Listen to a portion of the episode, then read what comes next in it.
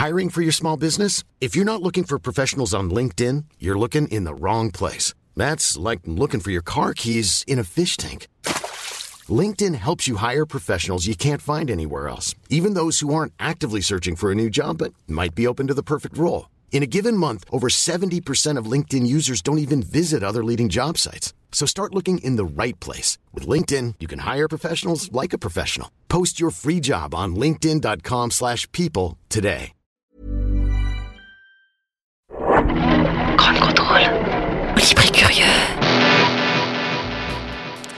Il est 16h, bonjour à tous, soyez les bienvenus dans cette nouvelle émission Livre et Curieux. Oui, le rouge vient de s'allumer, Valérie Villet. Euh, Livre et Curieux, c'est sur Radio Grande Contrôle. Vous le savez, aujourd'hui c'est dimanche, on a eu un week-end un petit peu mouvementé, notamment à Paris. Et on s'est dit que le fait d'ouvrir un livre, un essai, un roman, une fiction ou même une bande dessinée nous ferait le plus grand bien pour méditer, pour se ressourcer, euh, pour se nourrir d'idées ou se forger euh, des convictions. Tous les prétextes sont bons de toute façon pour ouvrir un livre. Ils sont nombreux aujourd'hui à venir partager leurs ouvrages avec le public. Ce sont les éditeurs indépendants et on va aborder euh, dans cette émission l'édition du point de vue du marché. comment s'en sortir dans cette jungle qu'est le marché de l'édition, comment se situer, comment se faire une place, quelles sont les nouvelles pistes de croissance ou d'innovation? Si on a le temps d'y penser, d'y réfléchir. que faut-il faire en termes de communication communication. Nous aborderons aussi l'accompagnement des auteurs et puis la cadence. Est-ce qu'on bastonne sur le marché ou bien on en fait un peu mais mieux. On parlera de la diffusion également. Par quel modèle passons-nous euh, Avec nos invités, Rachel Vinet-Krupa de Nada Édition. Bonjour Rachel. Bonjour. Prenez la place de, de, votre collègue, de oui, David, David ouais, qui, qui nous a présenté tout à l'heure Juif sans argent et Esquisse révolutionnaire? Très très intéressant. Deux ouvrages à découvrir chez vous. À vos côtés, Pierre-Julien Marest. Rebonjour Pierre-Julien. Bonjour. Qui a fondé euh, Marest Éditeur il y a deux ans et un mois. C'est bien ça? Et puis euh, enfin, Valérie Millet. Bonjour Valérie, rebonjour. Rebonjour. Fondatrice des éditions du Sonneur. Marché et business, comment s'en sortir dans la jungle de l'édition indépendante. C'est parti.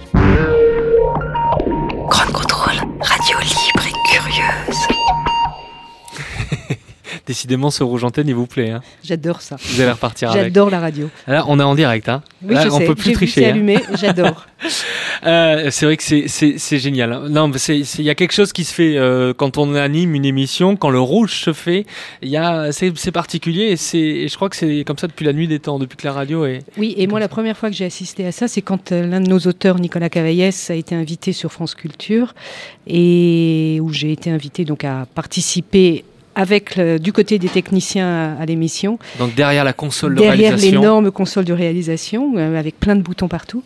Et euh, ce rouge radio, là, me, euh, j'écoute beaucoup, beaucoup, beaucoup la radio et je podcast beaucoup. Donc ça m'émeut à chaque fois cette petite lumière rouge. il y a de très très bonnes émissions littéraires sur, à la télévision, mais la radio, le son, la voix, pour découvrir un, un, ouvrage, ben, c'est comme, on n'a pas besoin forcément d'images. pour quelles raisons vous vous êtes lancés les uns et les autres dans le métier de l'édition, puisque c'est un un vrai métier à, part entière. Euh, Rachel, Pierre-Julien, euh, Valérie, pour vous, Rachel, je crois que ça a commencé euh, avec ce travail sur Frida Kahlo. Oui, moi j'ai commencé dans l'édition en tant qu'autrice suite à une thèse, suite à ma thèse de doctorat sur Frida Kahlo. Et donc après cette thèse, j'avais un matériel assez conséquent qui était uniquement diffusé dans le cercle universitaire et avec l'envie de faire des livres. Euh, et le premier livre de Nada Édition est euh, un livre qui est euh, une sorte de produit dérivé de ma thèse qui s'appelle Un ruban autour d'une bombe, une biographie textile de Frida Kahlo qu'on a sorti quelques mois avant euh, l'exposition euh, Frida Kahlo Diego Rivera euh, au musée de l'Orangerie en 2013. Et donc ça a une permis année consacrée à Frida Kahlo. C'est ça et ça nous a permis en fait de lancer notre maison d'édition grâce à ce livre. et puis bah, nous on s'inscrit dans le terrain militant. C'est que là je vous parle d'une artiste, une artiste qui était qui était fortement politisée. donc voilà et on a Pour les éditeurs qui découvriraient Nada Édition, on s'intéresse aux questions sociales, aux luttes sociales. Aux luttes sociales à l'anarchisme, euh, et puis euh, aux contre-cultures et aux marges. Ouais, et avec avec euh, avec de très très belles publications qu'on peut retrouver sur votre site notamment ou à Grande Contrôle. il faut venir découvrir ces, ces ouvrages. pour vous, Valérie, qu'est-ce qui vous a poussé à vous lancer dans, dans ce métier euh, euh, Ça fait 15 ans que vous le faites, euh, en tout cas avec les éditions du Sonneur. Oui, au- auparavant j'étais éditrice freelance. Enfin, j'ai été d'abord éditrice dans une structure, dans deux, deux structures. Mhm. Ensuite, j'ai été éditrice freelance, donc je travaillais pour diverses grosses maisons d'édition qui me confiaient l'édition de certains ouvrages qu'ils externalisaient. Et C'est la réalité des, émi- des, des- des grandes maisons d'édition aujourd'hui. elles, elles- elles externalisent aussi beaucoup a, de leur. il y a effectivement beaucoup de livres qui sont, euh, alors surtout, je vous parle essentiellement. Essentiellement des livres illustrés, pas que, mais essentiellement, où effectivement il y a toute une partie des collaborateurs qui sont des collaborateurs extérieurs, que ce soit des graphistes, des illustrateurs, des photographes, des éditeurs, euh, sans parler évidemment des auteurs. Mais euh, donc moi c'est ce que je faisais, j'étais un peu maître d'ouvrage pour diverses maisons d'édition. Je m'occupais de, faire le lien entre le- l'auteur, le maquettiste, les illustrateurs et ou photographes et la maison pour laquelle nous travaillons. Et puis j'ai eu envie à un moment, après avoir fait mes, m'être fait à moi-même, à mes propres yeux, mes preuves en tant qu'éditrice indépendante, de travailler dans l'édition, euh, non plus de livres illustrés, mais de l'édition littéraire. Et le tropisme français qui consiste à dire continuez de faire ce que vous savez faire, surtout ne sortez pas des marges, m'a rattrapé. Donc euh, j'ai continué de faire ce que je savais faire, c'est-à-dire du livre euh, illustré, jusqu'à ce que je reçoive euh, un manuscrit envoyé par une de mes amies qui déménageait, qui avait retrouvé un texte qui s'appelle Pour Lily dans ses euh, malles, euh, qu'elle avait écrit une dizaine d'années auparavant et qu'elle m'a envoyé simplement par amitié en me disant écoute j'ai retrouvé ça, j'aimerais bien que tu me donnes ton avis. Mais je n'avais aucune aucune volonté de monter une maison d'édition à ce moment-là. Je, je Du moins, c'était pas conscient. alors peut-être que ça c'était effectivement très inconscient, mais je vous promets que ça s'est passé comme ça. Je l'ai lu deux fois dans la nuit qui a suivi, et le lendemain matin, je l'ai appelé à la première heure euh, décente, tout de même, en lui disant euh, si je trouve un projet éditorial d'abord qui se tienne, euh, euh, ensuite des collaborateurs parce qu'il y avait des choses que je ne savais pas faire, euh, et par ailleurs un peu de sous, serais-tu d'accord pour que ton texte soit l'un des premiers que je publie dans cette maison d'édition qui n'existe pas encore, mais qui j'espère va exister? Et s'en sont suivis deux années de travail pour définir un ouais. projet éditorial, trouver des collaborateurs et gagner, trouver un peu de sous aussi. Donc, euh, et comme je vous le disais tout à l'heure, on a, on, on publie de la littérature contemporaine française. C'était donc le cas de ce texte de, de Marie-Noël Rio qui s'appelle Pour Lénie. Mais très vite, on a voulu aussi euh, euh, rééditer des textes oubliés maltraités par euh, l'amnésie, la fameuse amnésie Mhm. euh, éditoriale dont nous parlions, euh, ou des inédits d'auteurs connus ou reconnus, tout du moins. Et donc, on a republié le Requiem de Terezin de Joseph Bor, auteur tchèque qui n'était plus disponible depuis une quarantaine d'années en France qui est une histoire euh, assez grave de, voilà, de, de- prisonniers euh, juifs à Theresienstadt qui décident de monter le Requiem de Verdi, œuvre catholique, messe des morts catholiques, pour une seule et unique représentation devant, devant l'administration euh, nazie, dont Eichmann d'ailleurs qui est une histoire vraie. Donc nous sommes arrivés avec ces deux textes en librairie. euh, et puis au départ, on a publié deux à quatre livres par an. Et aujourd'hui, on est à une douzaine de titres par an. On parlera tout à l'heure du, du rythme euh, de, de- de publication, euh, de, la, de la fréquence. Pour vous, Pierre-Julien Marest, alors vous, vous nous l'avez expliqué dans une autre émission, fan absolu de cinéma, mais de, notamment du cinéma d'Hitchcock. Et Hitchcock, avec un dialogue euh, avec euh, Andy Warhol, ça a été l'un de vos premiers ouvrages. Mais qu'est-ce qui a fait que vous avez choisi de vous lancer dans ce métier de l'édition euh, euh, Alors en fait, c'est euh, en fait c'est ma deuxième maison. Donc j'ai déjà eu euh, une maison euh, que j'avais créée en, en 2004, mais en fait aux origines j'ai commencé. Euh, J'étais étudiant. Euh, je savais pas trop ce que je voulais faire de ma vie. Je savais que j'a- j'adorais le cinéma. j'ai- J'aimais beaucoup la littérature. J'ai eu la chance de de faire des stages puis d'être embauché chez Claude Chou, qui est un, un éditeur. euh, euh, assez, enfin un éditeur de la, la trempe des, euh, d'Eric Losfeld ou de Jean-Jacques Pauvert. Euh, c'est à ma connaissance le dernier éditeur euh, en France à avoir été condamné à une vraie peine de prison, même s'il l'a pas faite. Il avait écopé de six mois de prison euh, pour avoir publié le Marquis de Sade en œuvre complète. Ah oui. à l'époque, ça valait encore des ennuis. Quoique, bon, enfin, si on regarde euh, Bon, si on regarde l'affaire Coupa, etc., euh, et les, les écrits de Coupa, enfin bon, je ne veux pas rentrer dans les détails, Ouais. mais, mais c'est plus complexe que ça. Il y, a, il y a des gens qui, pour leurs écrits, en tout cas dans les, euh, sans rentrer dans les détails sur l'affaire Coupa, il lui avait été clairement reproché, Julien Coupa, euh, de posséder chez lui euh, je crois euh, que c'était Contribution à la Carancourt, ou enfin des, des exemplaires de la revue, revue Tikkun, euh, ce qui était dans les aimants à charge euh, retenu pendant.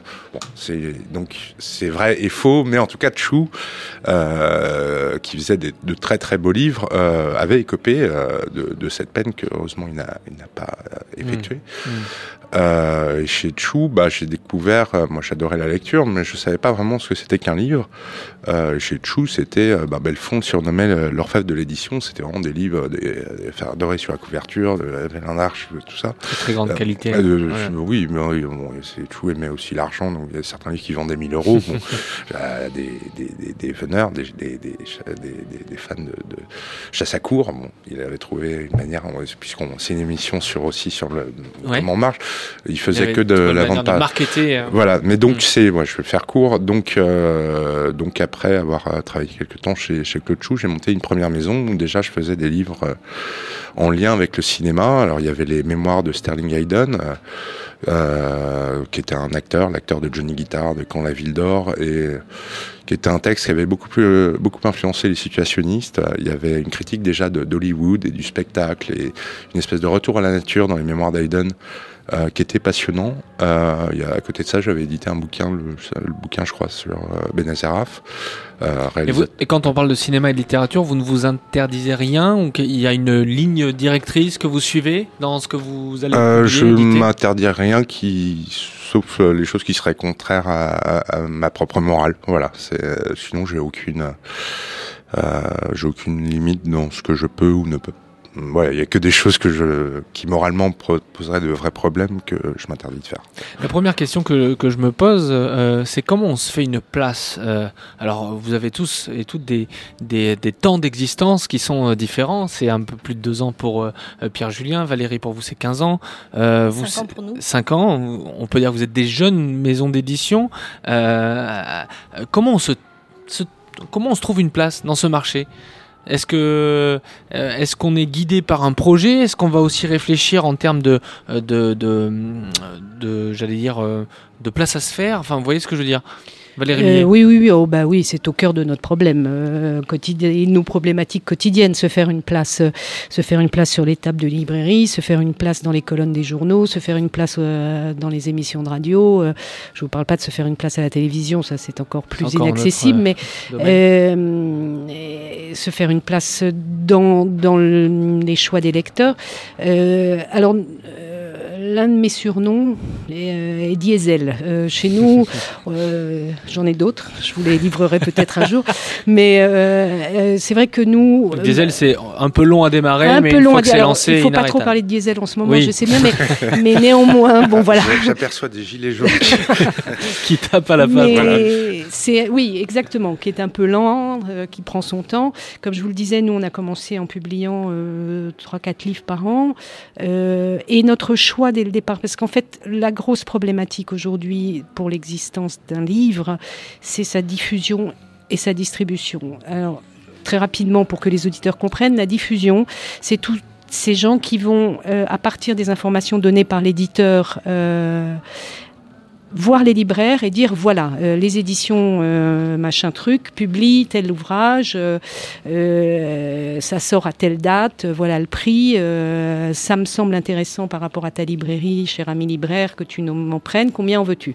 Ça c'est la diffusion. Donc faire connaître notre travail euh, aux uns et aux autres et ensuite vient ce que l'on appelle la distribution qui est toute la partie logistique en somme euh, facturation paquet euh, expédition et euh, ce qu'on appelle paiement et dans le pire des cas recouvrement quand les paiements se mettent un petit peu de temps à Et je arriver vous vois sourire, c'est ce qui semble être une réalité quelquefois. Pierre Voilà. Julien, Rachel, Ça arrive. ça arrive. Ça peut arriver, voilà. Et, et donc nous nous avons décidé, enfin j'ai décidé moi dès le départ en fait de d'assurer que, que nous assurerions nous-mêmes la diffusion et la distribution pour avoir une meilleure connaissance du marché du livre et de la réalité des libraires, savoir comment euh, le quotidien des libraires s'organise, parce que le quotidien des libraires est complexe. Euh, ce sont des gens qui reçoivent des cartons sans cesse, avec des nouveautés sans cesse, euh, qui doivent mettre en place ces livres, les enregistrer dans leur base de données, les lire, dans le meilleur des cas, savoir les vendre et ensuite les renvoyer euh, en cas d'invendu. Donc euh, nous avons décidé de faire ce choix euh, initial. Nous l'avons tenu pendant quatre ans. Nous avons été très heureux quand nous avons été approchés par une structure de distribution, donc qui nous a libérés de toute la partie logistique. Et depuis maintenant 4 ans, nous avons aussi confié la diffusion.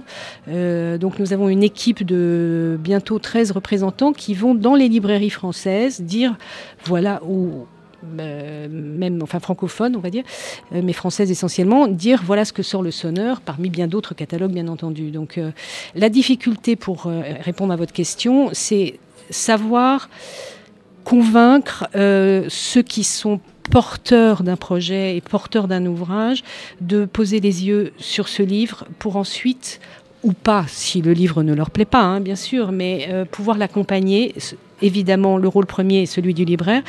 Et il y a euh, par ailleurs tous les intermédiaires dont je vous parlais tout à l'heure, notamment les journalistes, euh, les blogueurs, euh, tous Les ces relais gens de diffusion, voilà, qui s- d'information. exactement. euh, hmm, qui sont importants parce qu'ils vont s'adresser à des milliers et des milliers de. C'est eux qui font, et particulièrement, le, j'insiste encore, particulièrement le libraire, et j'insiste d'autant plus dans ces temps agités qui sont les nôtres aujourd'hui, où le e-commerce prend une place considérable.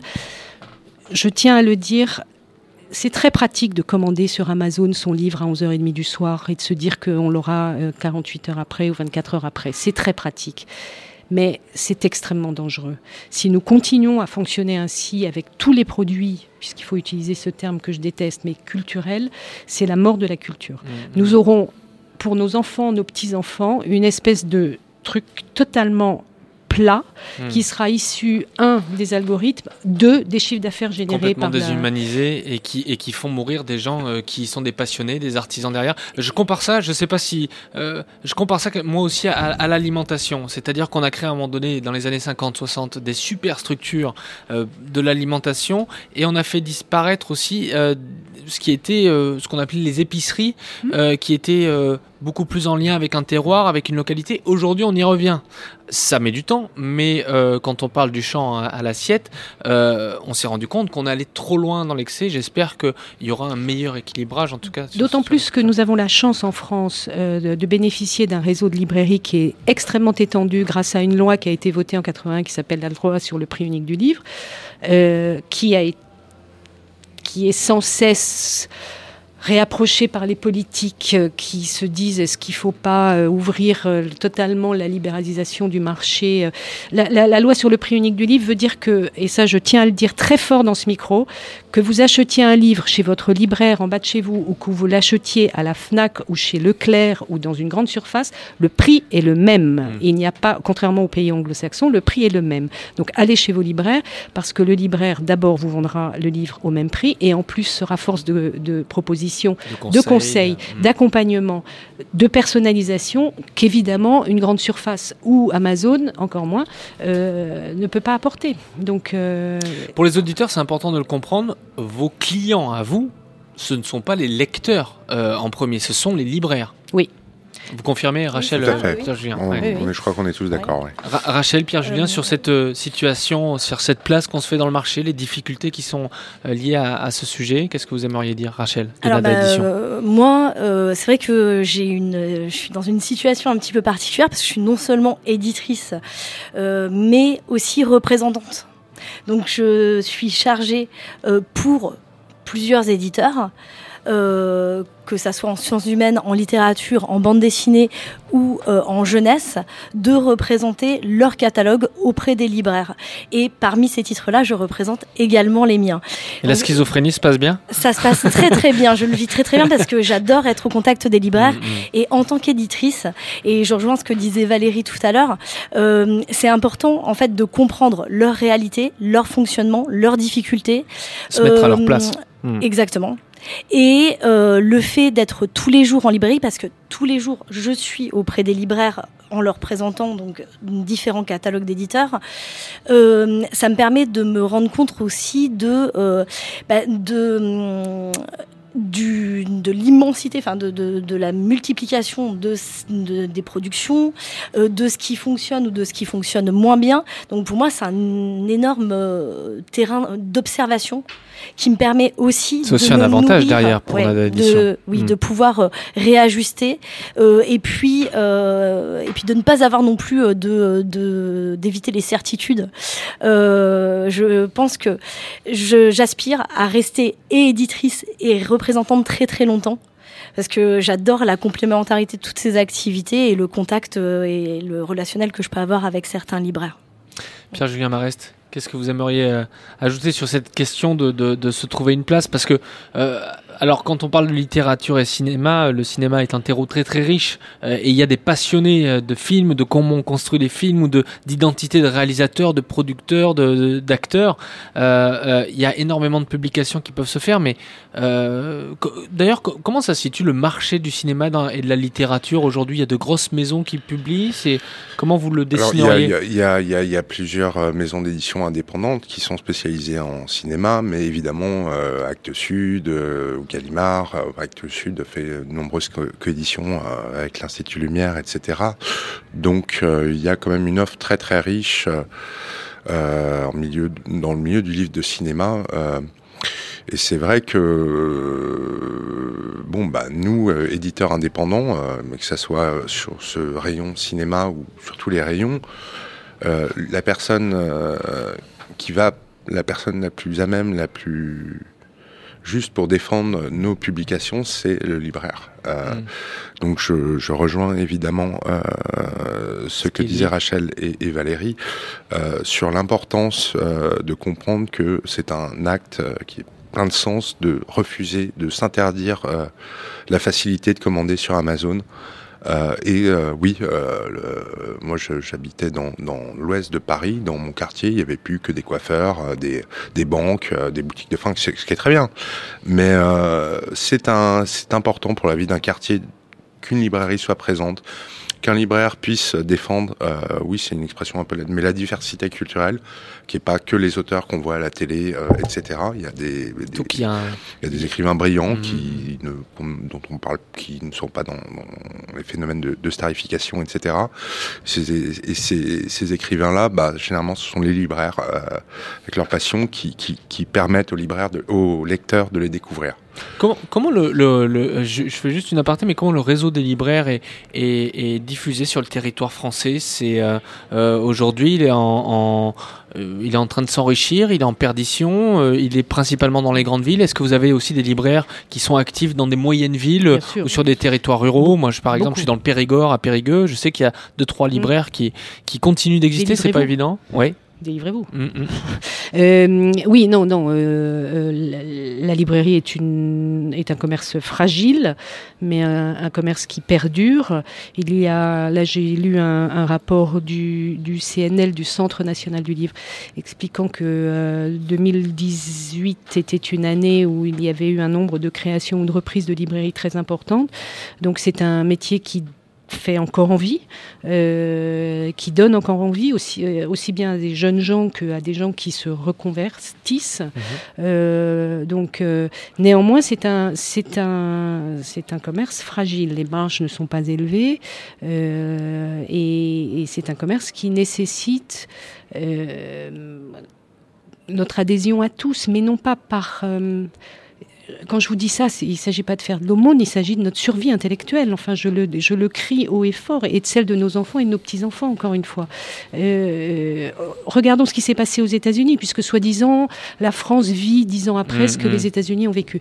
Euh, fort heureusement, cette loi sur le prix unique du livre dont je vous parlais à l'instant fera en sorte, j'espère, euh, si aucun gouvernement ne s'attaque à, cet aspect des choses, mais que euh, le désert total, global, absolu qui s'est déroulé aux États-Unis et en Angleterre euh, vienne se propager en France. Ça a été désastreux pendant dix ans aux États-Unis. Il n'y avait plus, quasiment plus de librairies indépendantes. Et ce qui est très intéressant, c'est qu'aujourd'hui, non seulement les librairies indépendantes rouvrent, mais Amazon ouvre des librairies physiques euh, donc c'est comme on est quand même dans une espèce de cynisme absolu de la part de cette espèce de monstre mmh, euh, mmh. tentaculaire mmh. et capitalistique qui a voulu qui doubler. Euh, c'est phénoménal. Ouais, donc ouais. gardons notre richesse, euh, euh, et rendons hommage à, à Jérôme Lindon, euh, les- le fondateur des éditions de Minuit, qui a œuvré pour cette, euh, que cette loi passe, mais, mais faisons tous en sorte, euh, et tous, je, bien dis, je dis bien ça passe tous, aussi par les comportements des lecteurs. euh, bien sûr. mm, mm. Oui, parce que Pierre-Julien Marest. sur, sur Amazon, on peut aussi, oui, le monopole désiré par Amazon, il est total.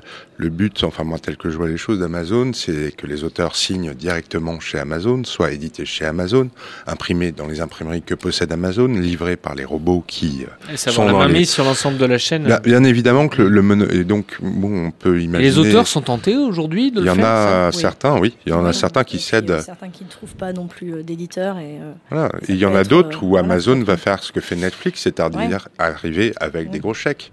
Euh, Netflix euh, bah, achète, enfin, un réalisateur, euh, que ce soit Scorsese et tout, qui aurait mis euh, deux ans à rassembler les fonds euh, pour euh, son nouveau film. un. Netflix arrive, elle dit, bah, tu, tu as besoin de 80 millions, on te les donne. Mm, mm, Donc, mm.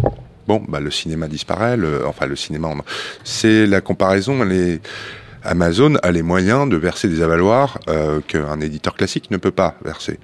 Euh, euh, se prémunir des GAFA. Mais ça, ce sera l'objet d'une autre émission, si vous le voulez bien. Non, mais c'est hyper intéressant, mais il y aurait de quoi en parler pendant, Des oui, GAFAM, ça- pendant même des heures. Les GAFAM Oui, Ah oui, pas avec mal. Microsoft à la fin. Oui, affamé, On a- affamé aussi. Oui, affamé, oui. Euh, juste avant de parler un petit peu de l'éditorial et de ce qu'il faut faire, euh, de ce que vous faites, vous, en termes de, de, de, de, de- de communication pour faire connaître euh, vos livres, euh, pour accompagner les libraires, comment vous accompagnez les auteurs qui signent chez vous? Parce que ça, c'est une, un- une spécificité de la- de l'édition indépendante. Et euh, un mot sur la cadence. Euh, vous me parliez tout à l'heure entre 3 et 5 livres au début Oui. Non? Au- Aujourd'hui vous êtes- 12, une douzaine. Et pour vous Alors pour Nada Rachel? Édition, c'est six livres euh, par an. 6 livres par an Oui. Ce qui Et- semble être peu, mais... Alors c'est peu, mais six livres, ça demande déjà beaucoup de temps. Euh, en termes de, bah, de création. Et puis euh, bah, nos livres on souhaite les accompagner dans le temps.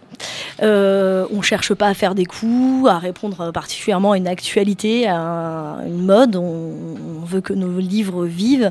Et on est deux à animer la maison d'édition ce qui est ce qui n'est pas beaucoup deux et on le fait à, à côté d'autres activités puisque David lui aussi est représentant. Euh, et, euh, et bah, suivre six titres par an bah, euh, les années euh, ne font que 12 mois. Donc ça fait deux livres enfin ça fait un livre tous les deux mois. Deux mois c'est le temps où on va pouvoir faire justement des services de presse euh, où on va pouvoir accompagner des auteurs en signature en dédicace euh, les mettre en avant sur des salons Le, tra- le travail d'un éditeur, vous recevez plusieurs manuscrits par semaine, Par jour par jour, oui, alors pour Par Nada c'est plus par semaine par semaine. oui, oui. Euh, euh, euh, derrière, euh, quand on parle d'accompagnement d'un- auteur, ça va passer par quoi? Dans des choses très concrètes. Ben, ça passe par, par plusieurs choses. D'abord, c'est l'identification du texte qu'on a envie d'accompagner. Euh, ensuite, c'est, on est le premier lecteur neutre euh, du manuscrit. Souvent, le manuscrit a été lu par l'entourage de son auteur, euh, ce qui est très bien. hein. Mais euh, ce que je veux dire, Hmm. C'est qu'il n'y a. Hmm. pas, voilà, il n'y a pas forcément la distance qu'un premier lecteur peut apporter. Donc, il peut y avoir un travail de- d'édition du texte avec l'auteur. euh, pour euh, un, un auteur vit plusieurs mois avec son texte, avec ses personnages, etc. Donc il y a un moment où il est englouti par ce texte. Et parfois, ou pas, ça dépend des cas, mais euh, il y a besoin de ce regard extérieur pour peut-être que certains aspects qui... Qui mais- semble important pour l'auteur, mais qui pour un public, Voilà. euh, pour le Donc public il faut pas- accompagner Hmm. tout ce travail-là avec l'auteur. Alors ça se passe demande beaucoup plus de ou- psychologie, ça. oui, beaucoup, beaucoup, beaucoup, euh, énormément, énormément, mais c'est passionnant. tout- On est sur le cœur du sujet. C'est Ouais. vraiment passionnant parce que c'est effectivement euh, tout- toute la complexité. Enfin, je pense que vous serez d'accord avec moi. Toute la complexité et de leur faire comprendre que euh, nous sommes là au service du texte véritablement, et que de toutes les façons, quand quelqu'un nous envoie à nous édition du Sonneur ou à Nada ou à Marest Éditeur, un texte, c'est à une maison d'édition particulière qu'il s'adresse. Donc moi j'ai tendance à dire à chaque fois, ce que je vais vous dire est personnel. Peut-être que euh, euh, Pierre-Julien ou Rachel diront autre chose. Mhm. Maintenant, vous êtes au sonneur. euh, voilà comment je vous propose de travailler. Voilà, Après, ça passe ou ça passe pas. C'est vrai que Pierre c'est Julien c'est un des, des, des- je, rebondis là-dessus, c'est un des, enfin, des gros avantages des Des éditeurs, indépendants. éditrices et éditeurs, c'est qu'on a encore tous des identités, ce qui est plus, euh, qu'est-ce que va être POL après la disparition de POL et le fait que Gallimard euh, dirige maintenant? Parce que POL ne va pas perdre de, nous, on a encore, euh, je pense notre grande chance, c'est cette marge de manœuvre totale et cette identité. Et on, n'est pas des, enfin on est d'une certaine manière, on, peut en revenir à ça, on est des marques, mais on n'est pas que des marques. Enfin on à chacun et, un auteur qui ne se sent pas à l'aise, effectivement, on peut lui dire, bah, euh, est-ce que tu connais, tu vois ce que fait la maison? Enfin c'est ouais. Aussi à toi de savoir à qui tu t'adresses. Mm, mm. Alors il y a l'accompagnement des, des- des auteurs et puis ça va jusqu'à la, la diffusion, la publication, euh, faire connaître le, le livre, donc les libraires. euh, euh, Il y a un, commu- un communiqué des dossiers de presse aussi, euh, le, oui, le- le aussi. contact avec la presse. Ça regroupe énormément de, de, de, de, de qualités dans, dans- à travers votre métier. Euh, en termes de ligne éditoriale et de présentation euh, de vos ouvrages, vous allez tous créer un catalogue. Euh, comment vous l'avez structuré ce catalogue par rapport au- au- au- au- aux besoins d'un public, des libraires, ou par rapport à votre sensibilité à- aux uns et aux autres? Euh, Rachel? Euh, nous, clairement, pour Nada, euh, c'est par rapport à notre propre sensibilité, d'abord politique, et puis absolument pas par rapport à une certaine attente du marché. En revanche, bah, nous, ce qui nous intéresse, c'est vraiment hein, les ouvrages de critique sociale. On a fait un petit peu de littérature, dont David est venu vous parler tout à l'heure, mais bon, c'est essentiellement la littérature prolétarienne et, et sociale aussi. Et voilà, on veut pas se, on, on veut pas se laisser enfermer dans quelque chose. On n'est pas les seuls à faire, euh, à être sur ce terrain-là, et on veut pas se laisser non plus enfermer euh, là-dedans. Donc, on essaye aussi de rendre nos livres assez accessibles, ne serait-ce que en, en essayant par euh, leur leur aspect. Euh, par euh, de euh, les sortir aussi d'une esthétique un peu trop militante pour se Sortir des stéréotypes liés à l'anarchisme. Voilà, ou à- ouais. éviter euh, d'avoir des couleurs noires et rouges et avec euh, des points levés sur chaque couverture. Cela Ouais. dit, je trouve ça très très bien, mais Mais ce public-là, il est déjà acquis. Donc il est c'est- presque déjà ouais. acquis et on essaie euh, aussi dans nos démarches. Alors effectivement, on est très très proche des libraires, mais on essaie aussi euh, d'être présent sur des salons et que ça soit des salons institutionnels ou des salons militants. Donc on continue à faire des salons dans des squats, euh, des euh, salons euh, à participer à des festivals comme celui de la CNT. Voilà, on, reste, on va à des salons du livre anarchiste un petit peu partout. Cette année, on était à Berne et à Montréal. Donc voilà, donc on reste attaché à cette à cette base-là, euh, en essayant bah, voilà d'aller aussi après dans d'autres types de salons pour rencontrer un autre public. Mm, mm. Alors, chez, chez euh, les éditions du Sonneur, ce n'est pas le point levé, mais une grenouille levée, qui est notre, votre emblème, Valérie. Pourquoi la grenouille d'ailleurs? À cause du sonneur, à cause du crapaud sonneur. Ah, en c'est ça, c'est le crapaud Euh, sonneur. Oui, ouais, j'ai trouvé le nom euh, de sonneur euh, avant de trouver le logo. J'ai une amie illustratrice qui m'avait proposé de se charger de l'illustration du logo.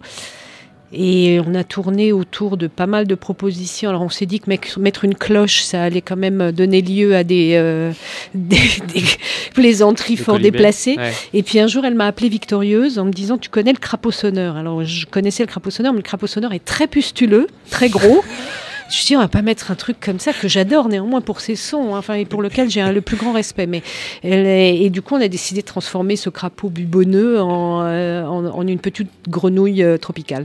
Et la grenouille tropicale donc, qu'on retrouve sur vos, sur vos ouvrages. Euh, en termes de, de catalogue et de choix éditoriaux, euh, comment vous avez euh, Alors, conçu tout ça Ce qui est très amusant et très intéressant et passionnant, et c'est ce qui fait qu'on a envie de continuer, c'est que effectivement, quand j'ai lancé la maison, je me suis dit, il faut avoir une ligne éditoriale, il faut être euh, identifié, il faut euh, savoir à peu près euh, donner des indicateurs comme ça et aux libraires et aux journalistes, etc. Jusqu'au jour où je me suis rendu compte qu'on nous associait à une maison d'édition de voyage. Et là, je me suis dit, ouh, là, il y a un truc qui va pas, parce que le, le voyage, certes, enfin, il est vrai que l'ailleurs, je dirais pas le voyage, mais l'ailleurs a une place importante dans notre catalogue. Euh, mais l'ailleurs, ça peut être Berck-Plage. Hein. Enfin, je veux Mhm. dire, euh, ça n'a pas besoin d'être euh, Borobudur ou, ou Bali ou, euh, ou Tahiti, comme certains des textes que, que l'on a publiés décrivent. Mais donc, on a rejoué sur la. Du coup, tout de suite, on, on- on a rejoué sur l'image que l'on voulait transmettre et, et- et réinsuffler avant tout la littérature au cœur de ce que l'on publiait. Euh, et c'est compliqué parce que parfois il y a des choses qui vous échappent, euh, mais c'est passionnant parce que du coup il faut se repositionner, se poser des questions, euh, se demander euh, qu'est-ce que j'ai fait pour que tel et tel aspect ressurgisse malgré moi. Euh, et et c'est vrai si je reprends l'histoire de l'ailleurs, c'est vrai que moi, j'ai eu la chance de vivre à l'étranger euh, euh, euh, jusqu'à mon bac, et c'est vrai que voilà, le tropique m'habite beaucoup, on va dire, et, et- et évidemment, la littérature écrite autour de certaines zones géographiques me, me passionne, mais mais du coup. Ce qui est fascinant, c'est que un, un catalogue se construit avec un désir, Mhm. le désir du lecteur que l'on est, avant Mhm. tout, euh, se construit avec la réaction que le catalogue entraîne euh, face au, au public, donc le- les, li- les libraires, les lecteurs, etc. Et se construit aussi beaucoup grâce aux, aux- aux rencontres que vous faites. Il y a des... Mais il vous est déjà arrivé de ne pas publier un ouvrage parce qu'il ne rentrait pas dans un catalogue ou dans, un, dans, dans une ligne éditoriale que vous étiez Alors, il y a- fixé Il y a évidemment certains types de- d'écrits que nous ne publierons jamais parce que nous ne savons pas les défendre. La poésie, euh, la littérature euh, jeunesse, euh, euh, le théâtre sont des, des genres que, que, que nous ne savons pas travailler. Mm. Je ne vous dis pas néanmoins que dans 5 ans ou 10 ans ou, 6 mois, on ne publiera pas une pièce de théâtre. Je ne peux pas vous dire parce que, et, et c'était mon dernier point, tout ça est fait de rencontres Mm. en vérité. Euh, vous m'auriez interrogé au moment où j'ai publié, où j'ai lancé la maison d'édition, euh, je vous aurais dit publier un inédit de Chaplin pour qui j'ai euh, un- une estime absolument euh, phénoménale. Non, ça n'est pas suffisamment littéraire. Or, avec le temps, je suis tombée sur le texte que nous avons publié, qui s'appelle Mon Tour du Monde. J'ai lu.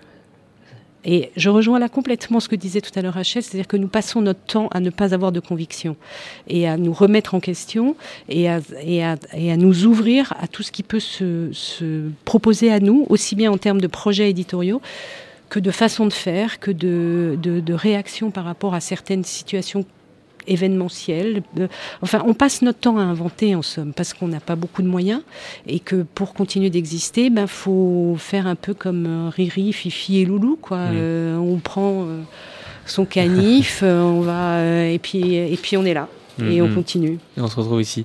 Rachel de, de chez Nada Édition. Oui, mais euh, pour rebondir sur ce que sur ce que vient de dire Valérie, par exemple dans notre catalogue, euh, on a un ouvrage. Je j'aurais jamais pensé euh, l'éditer. Son titre, c'est l'encyclopédie pratique des mauvais genres. C'est un livre qu'on a publié l'année dernière avec euh, Céline Duchesnay, qui est euh, journaliste à France Culture et qui est chroniqueuse dans l'émission de François Angelier, Mauvais Genre, émission qui fêtait ses 20 ans l'année dernière. Et, c'est vrai que bah, là encore, c'est une histoire de rencontre. J'ai eu l'occasion de rencontrer Céline, elle m'a proposé euh, euh, de publier ce livre et hum, bah, moi, ça m'aurait semblé inaccessible et pas tout à fait cohérent avec notre euh, notre catalogue de départ, mais ça lui a donné une nouvelle impulsion. On est très heureux d'avoir fait ce livre. On est euh, Vous avez pu très, très David fiers. euh, facilement? Euh, David alors, Doyon qui, qui euh, travaille avec vous. euh, il- euh, oui, j'ai réussi à le convaincre. Oui, j'ai réussi à le convaincre facilement. Donc quand le cœur parle, les, les J'ai livres... réussi à le convaincre et, et il sentait que ce projet me, me tenait à cœur et me ressemblait beaucoup. Et effectivement, pour 2019, il y aura d'autres livres qui Ah. vont, euh, bah, qui, ouais, insuffler un, un- Oui, celui-ci en fait a ouvert la voie, a ouvert une nouvelle euh, petit, un nouveau petit chemin dans notre euh, dans notre catalogue et, et c'est quelque chose que j'aurais absolument pas pu prévoir. Et c'est comme ça qu'une maison d'édition grandit avec des, des heureux accidents ou des, des, des heureuses rencontres. Euh, Pierre Julien, quand on, quand on parle de, de, de, de stratégie éditoriale euh, euh, ou de livres qui rentrent dans des catalogues J'ai envie de répondre, oui, faire un peu la synthèse. Oui, il n'y a pas de stratégie éditoriale. Ouais, ouais, ouais. C'est effectivement quand, quand on me propose des livres de photos ou de si on me proposait, je, je, je, je dis jamais je dis non parce que je dis déjà je- j'essaie d'exister dans le rayon cinéma, le rayon littérature, c'est déjà deux fronts et deux Ouais. grands fronts. Et ça, je ne saurais pas comment parce qu'effectivement le travail d'édit comme, comme disaient Rachel et Valérie, c'est pas juste euh, travailler, éditer le texte, enfin le travailler et le sortir le livre. Le travail, c'est euh, ça, c'est la moitié du travail à peu près. L'autre moitié, c'est d'accompagner l'auteur, d'accompagner le livre, de- d'essayer de convaincre des journalistes d'en parler, de- d'aller en parler à des libraires. Enfin, c'est de faire de la communication autour. Euh, et tout ce travail-là, il est capital, euh, Mm. capital parce qu'on est dans un contexte où il y a énormément de livres qui sortent. Et si c'est juste pour sortir un livre euh, de plus sur la foi de on a beaucoup aimé le texte, ça ne sert à rien. Euh, il faut Mm. malheureusement se battre. Euh, et l'autre point, c'est oui, c'est des, c'est souvent bah, c'est les rencontres. euh, parfois, on rencontre quelqu'un, on a déjà lu ce- ou pas ce que cette personne écrivait, mais si j'ai envie de travailler avec, j'ai envie de, bah, c'est je veux dire, ce sont des collaborations. euh, Ouais. euh, L'éditeur, le, bah, lien, le lien qui se fait il y a, il y a un vrai lien, oui, parce que comme comme euh, disait Valérie, on est le premier lecteur neutre euh, pour un auteur et ils le savent, ils le sentent. On est le premier à et en même temps, bah, quand on est un- une bonne éditrice ou un bon éditeur, on est qu'on a accepté évidemment un texte, on, on est bien, il y a une bienveillance. et Il faut faire comprendre aussi, il y a un aspect psychologique, faire comprendre à l'auteur que l'intérêt c'est le texte, la finalité c'est le livre, le texte. Euh, et que ça soit le plus réussi, le plus abouti, le mieux possible, et qu'on n'est pas là pour embêter. Et, donc oui, il y a un aspect euh, psychologique. On, on va parler de la, communication, puisque c'est aussi le, cœur de cette émission, euh, la communication et puis les, idées innovantes demain qui vont vous continuer de, qui vont continuer à, de, pouvoir exister, de pouvoir euh, prendre de l'expérience et faire grandir vos, maisons respectives. Euh, vous nous parliez tout à l'heure des salons euh, anarchistes, euh, des squats, etc., sur lesquels vous rendiez en, termes d'événementiel. Valérie et, et Pierre Julien, est-ce que vous allez draguer les festivals de cinéma Je pense au Festival Lumière, par exemple, hein, qui, qui, est à Lyon avec l'Institut Lumière. Est-ce que eux, ils ont la possibilité d'ouvrir leur catalogue de livres? Alors c'est c'est un débat comment comment réussir à avoir les infos suffisamment tôt ou voir euh, proposer une programmation à un festival, c'est très très compliqué. Mais par contre, je peux citer la librairie du premier film à Lyon, qui est la librairie de l'Institut Lumière, qui soutient vraiment notre travail et c'est j'y suis allé il y a 4-5 mois et c'était vraiment euh, une très belle rencontre avec Ouais, le libraire. et très- on s'était jamais rencontrés et, et bon, j'avais les petits les fameux petits mots du libraire sur et bon, ça fait toujours un extrêmement plaisir. Euh, mais après, oui, sur les, bah, je pense que oui, là où, en tout cas, aujourd'hui, euh, des, des fonds d'un livre, c'est ce que je constate par rapport à ma première maison. Par exemple, c'est que la présence sur les réseaux sociaux, sur euh, Instagram, euh, Facebook, euh, etc., c'est devenu euh, très très important. Euh, enfin, à- du moins à mes yeux, mais je laisse. Alors, c'est indispensable pour Pierre-Julien Marest. Est-ce que pour vous, Valérie euh, euh, Millet, euh, chez les éditions du Sonneur, les réseaux sociaux, ces nouvelles formes de communication sont aussi euh, intégrées à votre stratégie? Oui, oui, complètement. Euh, complètement. Parce que, euh, d'abord, c'est un canal de diffusion de l'information, euh, ça c'est certain. C'est un canal, par ailleurs, de, réunion, de préoccupations communes. Moi, j'ai rencontré, on peut le dire, il y a, des, par exemple des traducteurs qu'on a rencontrés via Facebook, avec lesquels nous continuons de travailler. Euh, et il, y a même, il fut même un temps où on se donnait rendez-vous une fois par mois. Euh, alors c'était très étrange parce que moi j'avais l'impression d'être dans le meilleur des mondes. Quoi. Euh, la première fois qu'on s'est donné rendez-vous tous, en sans compter qu'il y en avait certains qui, qui avaient des, des surnoms, sur, comment on appelle Oui, ça des pseudos, ouais. Des pseudos sur, euh, sur Facebook. Mais la première fois qu'on s'est tous donné rendez-vous, et on dit, ah, c'est toi, euh, machin et tout. Et, et en fait, moi, j'appréhendais beaucoup. Je vous prends cette anecdote-là parce que j'ai eu l'impression de basculer dans un autre monde ce soir-là. Et en fait, euh, sur le seuil de la porte, euh, avant d'entrer, je me suis dit, mais je peux pas aller à un truc comme ça. Enfin, des gens avec qui j'ai échangé trois mots et demi. euh, mais avec lesquels on sentait quand même une proximité. Et puis je me suis forcée et j'ai passé une soirée absolument formidable parce que au bout de 30 secondes et demie, en fait, il n'y avait plus les euh, bonjour, euh, j'aime beaucoup ce que vous faites, comment vous appelez-vous, machin, etc. Il y avait une espèce de, de communication euh, immédiate préétablie par euh, cette histoire de, réseau-là. de- de réseaux Mmh. sociaux. Et sont des gens pour certains que je continue de voir et avec lesquels je continue de travailler, par exemple. Est-ce que c'est une euh, façon différente de toucher votre public aussi, même les lecteurs derrière? Oui, je pense que oui. Alors il y a aussi toute une euh, partie euh, assez nouvelle dans la critique euh, littéraire, qui est le blog littéraire. Nous, là, nous en avons fait les, les frais heureux, très heureux même, avec un premier roman qu'on a publié au printemps, qui s'appelle Une immense sensation de calme de Laurine Roux, qui a été largement relayé d'une part par les blogueuses. Alors je dois dire, j'utilise le féminin parce qu'en l'occurrence, c'était Les femmes sont essentiellement plus des investies femmes. que les hommes sur la littérature et le Alors, blog. je- je- voilà, et, euh, et, et- et les libraires. Euh, et c'est un livre, euh, on en est à la cinquième impression. C'est un livre qui continue de se vendre aujourd'hui dans les librairies. Euh, Laurine Roux a reçu cette semaine le, le prix Révélation de la Société des gens de lettres. Donc, Donc vous avez identifié aussi des, les, les influenceurs à aller peut-être Oui, vous pourriez proposer vos, vos, vos Alors livres euh, oui, on, on propose. Voilà. Après, euh, après, tout comme les journalistes, tous ces gens disposent. Donc, euh, donc il y a tous ces biais-là. Alors. Bien sûr que si vous me demandez si c'est mon cœur, tout ça, et si c'est ce que je défends. Vous me répondrez que c'est votre raison qui l'emporte. Vous- Ouais. Voilà. Euh, néanmoins, je pense que nous ne pouvons plus faire autrement. Mhm. Euh, alors, faut-il inventer un monde où tout ça va disparaître pour. euh, je Pourquoi pas. Ça peut être un objectif qu'on se donne. Rachel, Personnellement, de moi j'étais euh, euh, très. euh, j'ai- jamais utilisé les réseaux sociaux à usage personnel et euh, j'ai fini par euh, créer une page Facebook euh, sous la pression euh, de, de, gens bienveillants autour de moi et je dois vous avouer que euh, vu qu'on a très peu de moyens euh, eh bien euh, ça reste quand même quelque chose d'assez efficace. On a eu ben, des retours de lecteurs qui, qui mettent des petits mots sur Facebook, euh, des, euh, euh, des contacts avec. euh, je j'ai Ça été en brise la glace relation d'une certaine manière. avec hein, aussi. certains libraires Mm. que je ne connaissais pas et euh, qui faisaient un petit coup de cœur en taguant la maison d'édition, ce qui m'a permis de rentrer en contact avec eux. Et, euh, et maintenant, on a une relation euh, durable et ils suivent notre catalogue avec des blogueurs également.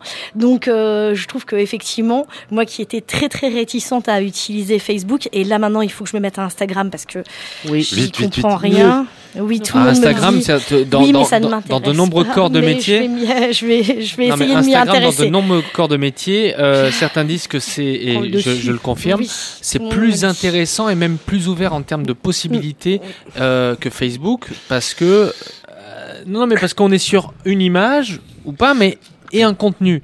Et le contenu est beaucoup plus dirigé que Facebook, qui est euh, souvent aussi euh, utilisé pour des contenus quelquefois un peu personnels. Ou là, euh, Instagram, il y a quelque chose de très business. et, même dans les rencontres qui se font, vous parliez des rencontres tout à l'heure avec Facebook, dans de nombreux corps de métier, il y a des rencontres et des créations qui se font après euh, un contact sur Instagram, et ça se fait très facilement.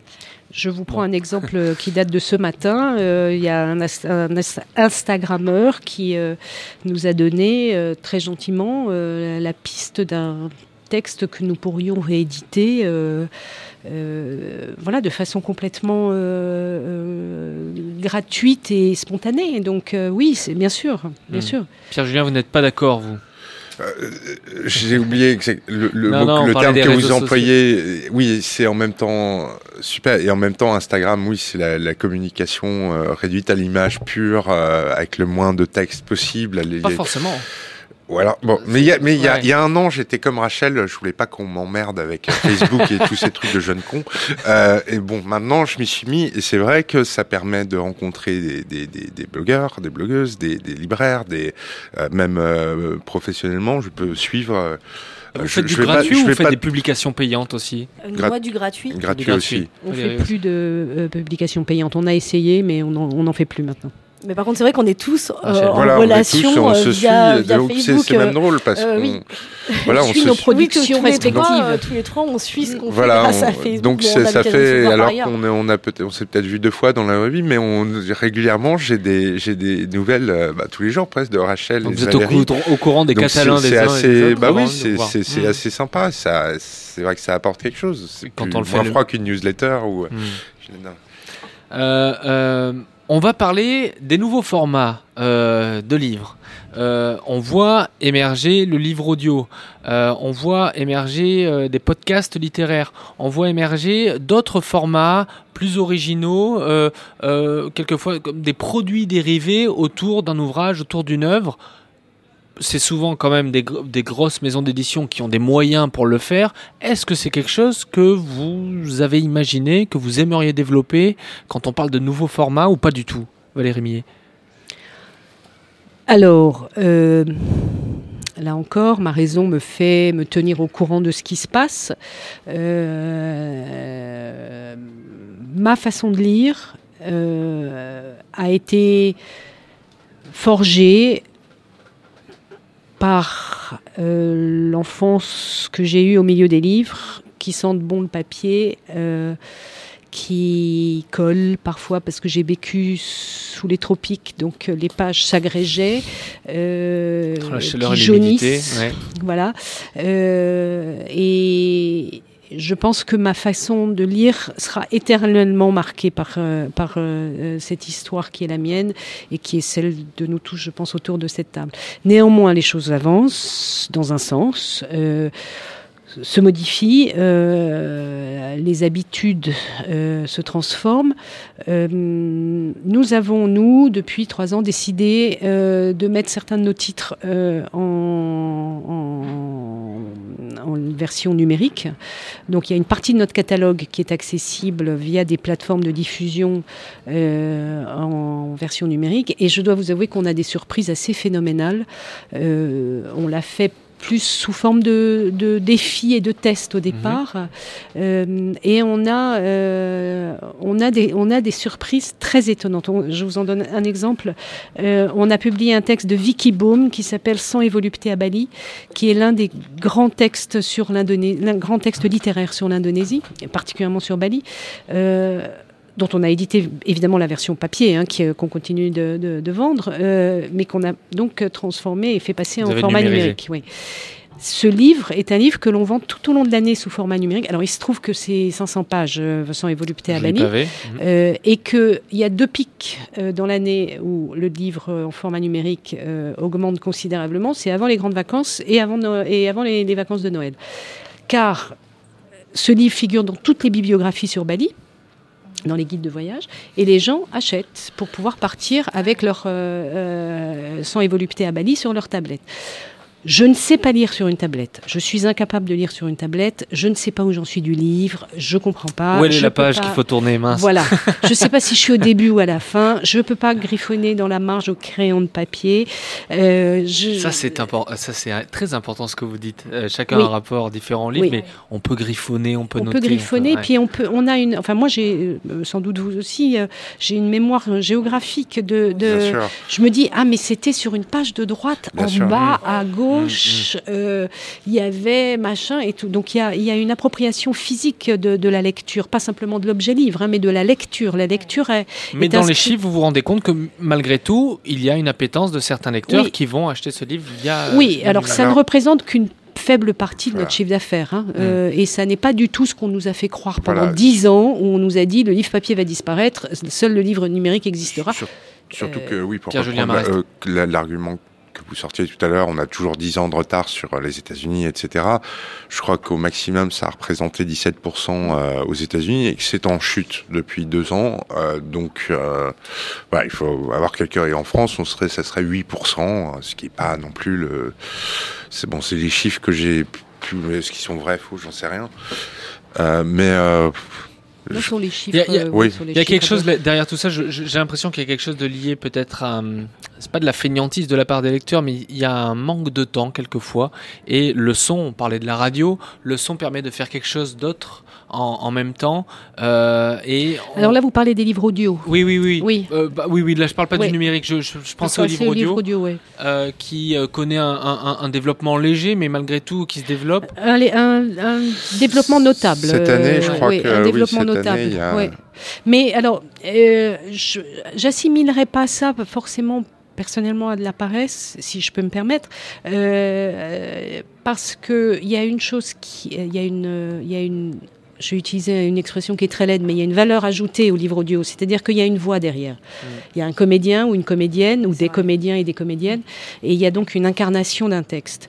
Euh, donc, c'est et, et par ailleurs, nous sommes dans une société assez nomade où les Mhm, gens prennent euh, le métro, euh, leur voiture, euh, le train, euh, et je trouve personnellement que ça me plaît plus Le à son titre plus. personnel. hein, euh, me- la démarche me plaît plus d'avoir quelqu'un qui porte un texte avec sa voix et son savoir-faire de, comédien. Et puis on a besoin qu'on nous raconte une histoire depuis Exactement. toujours et, et le, le- le conte, l'art de conter Ouais. revient aussi euh, grâce à, à ce, par ce biais. Euh, Rachel, quand on parle de, de livres numériques, de nouveaux formats, vous chez Nada Édition, euh, le point levé, non. Mm, Non, pas encore. euh, je pense. Alors, faut jamais dire jamais, hein, Mhm. non plus. euh, mais euh, c'est pas du tout à l'ordre du jour en ce qui nous concerne. Cependant, vu qu'on fait aussi de la bande dessinée, et que la bande dessinée, généralement, c'est des objets qui sont assez chers.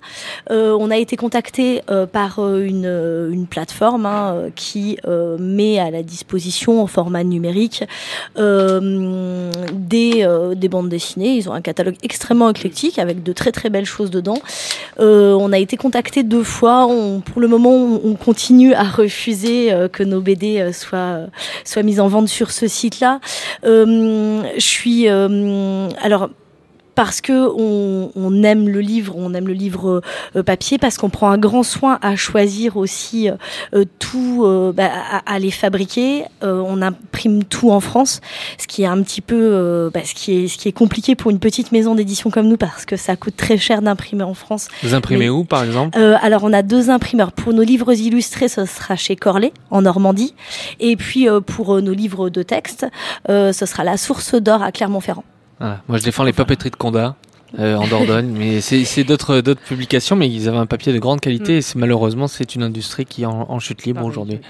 Et hum, donc pour la dernière bande dessinée qu'on a publiée, qui s'appelle Fréhel de Johanne Gélouis, euh, on a fait une création de papier, on a beaucoup réfléchi au format, bah, à la texture du papier, parce qu'il travaillait entièrement à l'aquarelle, donc il fallait que, que, que les couleurs euh, ne soient pas euh, dénaturées euh, euh, par, par la texture du papier. On, on est soucieux de ça, du toucher, de, de Et de- de- l'odeur du papier. ah, L'odeur également. Euh, donc euh, non, on n'est pas encore prêt à franchir, à franchir ce pas-là. Mais je le répète, faut jamais dire jamais. Mm, On mm. ne sait pas du tout. Et puis effectivement, ça va. Les dans le sens sont ouvertes. évolution, Mm. mais pour le moment non. Euh, on a, on a parlé un petit peu de, de toutes ces pistes-là. Aujourd'hui, pour résumer un petit peu, qu'est-ce qui vous semble vraiment essentiel euh, pour continuer de, de, de, de- laisser votre sillon, de continuer à grandir, vous faire une place? Vous nous parliez tout à l'heure de, de l'importance de ce métier de libraire qu'il faut valoriser et, et- ce lien ténu avec eux. Est-ce que- est-ce qu'il y a d'autres choses que vous voyez aujourd'hui, euh, des enjeux importants qui concernent votre quotidien? Valérie Placer la lecture au centre de la vie culturelle, que euh, les institutions, les gouvernants euh, se penchent un petit peu plus sur la question, que on reconsidère euh, les écrivains. euh, Est-ce que vous faites des ateliers, par exemple, avec les jeunes publics, avec, euh, euh, dans les lycées, dans les collèges? Oui, Rachel? Personnellement, moi, ça m'est jamais arrivé. Par contre, je fais euh, régulièrement des interventions auprès des futurs libraires. D'accord. Oui, moi, ça m'est arrivé d'aller dans des lycées euh, ou à l'université. Euh, et puis surtout, c'est dans les salons qu'on peut expliquer aussi aux gens ce qu'est euh, la réalité de- du livre aujourd'hui. Mais je pense que on est dans une société où où la lecture a perdu de sa superbe et de sa nécessité et que euh, c'est à nous tous, et d'ailleurs merci euh, Louis de nous recevoir pour Ouais. parler du livre, parce que c'est à nous tous de faire en sorte que euh, euh, de continuer de faire comprendre que la liberté, elle se situe là. Mm. Euh, notre liberté à tous, elle est dans les livres, entre autres, et dans le cinéma, et dans la peinture, et dans le théâtre, etc., mais dans la culture. La liberté Avant tout dans, les livres, vous l'avez bien dit, et les livres sont, sont, sont- c'est- c'est tellement riche, c'est tellement riche. euh, et Il y a tant de choses à découvrir. Moi, je le découvre hein, depuis depuis peu parce que on a tous eu une éducation à l'école avec les livres qu'on qu'on nous. euh, Alors, il y avait l'école des loisirs. On a grandi avec ces livres-là. Et puis après, on- on- moi, je piquais les livres de mes parents où c'était quelquefois euh, associé aux vacances. Alors, il y avait le, le chalet du grand-père près de la plage et il y avait des des vieux bouquins avec cette odeur qu'on ouvrait. Mais euh, je me rends compte aujourd'hui de la richesse de ce qu'on a en France et, et même avec ce que, ce que vous ramenez avec les auteurs étrangers notamment et pour, tous les lecteurs, pour tous les besoins. Euh, Pierre, Julien, un mot à rajouter sur ces enjeux pour conclure?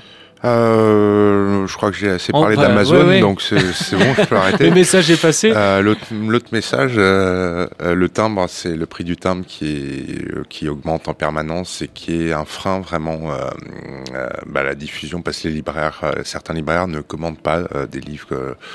chez des petits éditeurs quand le quand il y a qu'un seul livre et tout par rapport aux frais de port. Alléger le poids et le prix du timbre pour voilà, nos amis je sais éditeurs. qu'on est, je sais que le ministère de la Culture nous écoute. que Certainement. ils ont reçu le message.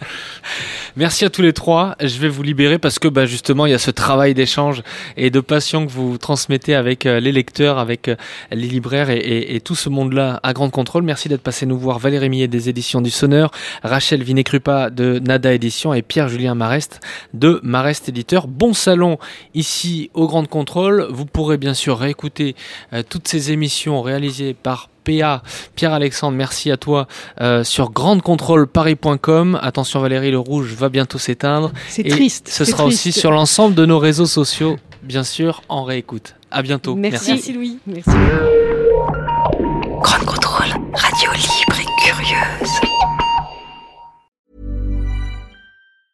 Mom deserves the best, and there's no better place to shop for Mother's Day than Whole Foods Market. They're your destination for unbeatable savings, from premium gifts to show-stopping flowers and irresistible desserts. Start by saving 33% with Prime on all body care and candles. Then get a 15-stem bunch of tulips for just $9.99 each with Prime. Round out Mom's menu with festive rosé, irresistible berry chantilly cake, and more special treats. Come celebrate Mother's Day at Whole Foods Market.